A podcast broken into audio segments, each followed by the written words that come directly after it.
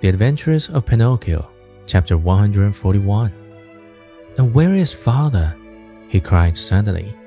He ran into the next room, and there stood Geppetto, grown years younger overnight. Spike and span in his new clothes, and gay as a lark in the morning.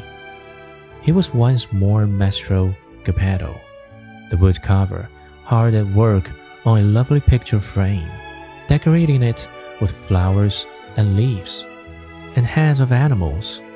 Father, father, what has happened? Tell me if you can, cried Pinocchio as he ran and jumped on his father's neck. This sudden change in our house is all your doing, my little Pinocchio, answered Geppetto.